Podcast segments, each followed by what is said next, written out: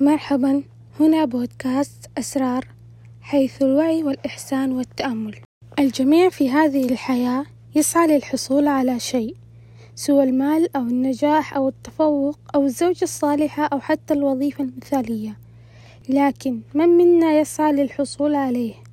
البعض لديه مفهوم خاطئ عن السعي ويظن أن السعي هو فقط حركة مادية والبعض الآخر لا يعلم التوسع الكبير للسعي. فأحد أسماء الله الحسنى وهو الواسع فتخيل حجم التوسع. والبعض يتوقف في المنتصف بسبب أن نتيجة السعي لم يكن مثل ما يتوقع. والبعض الآخر يسعى بطريقة خاطئة جدا ويظن أنه على صواب. وأظن أن هناك حل للمشكلة.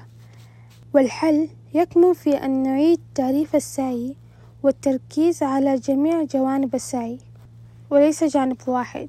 نحن نرتكز جميع الارتكاز على جانب واحد ونغفل عن جانب الآخر. لكن بمفهوم السعي ينقسم السعي إلى قسمين.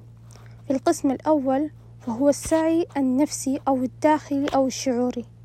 والقسم الثاني وهو السعي البدني أو المادي. وكل منهما يعالج الآخر. مثال.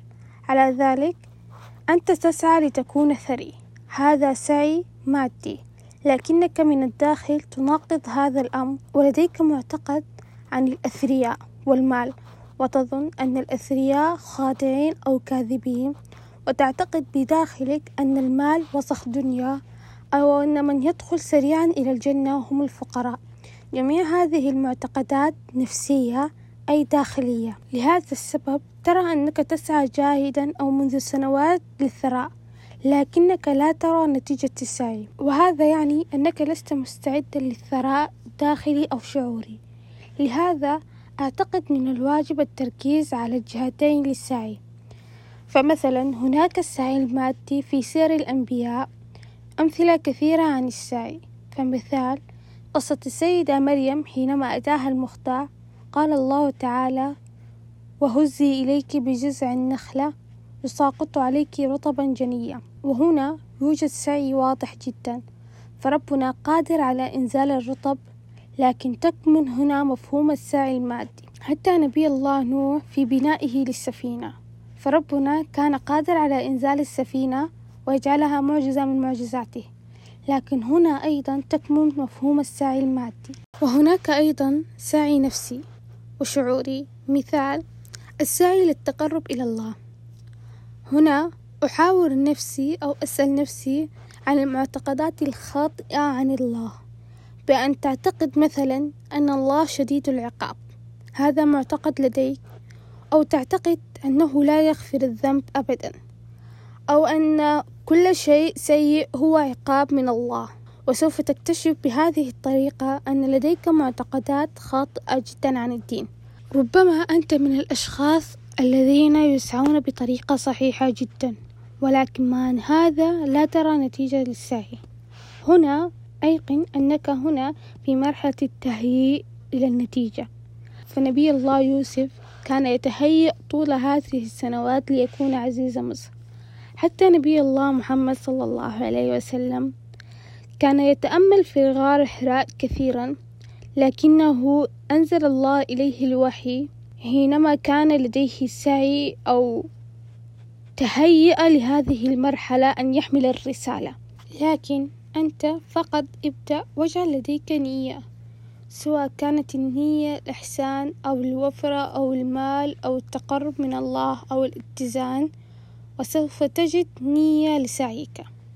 لا تنسى أن الله تعالى يقول وأن ليس للإنسان إلا ما سعى وأن سعيه سوف يرى ثم يجزاه الجزاء الأوفى.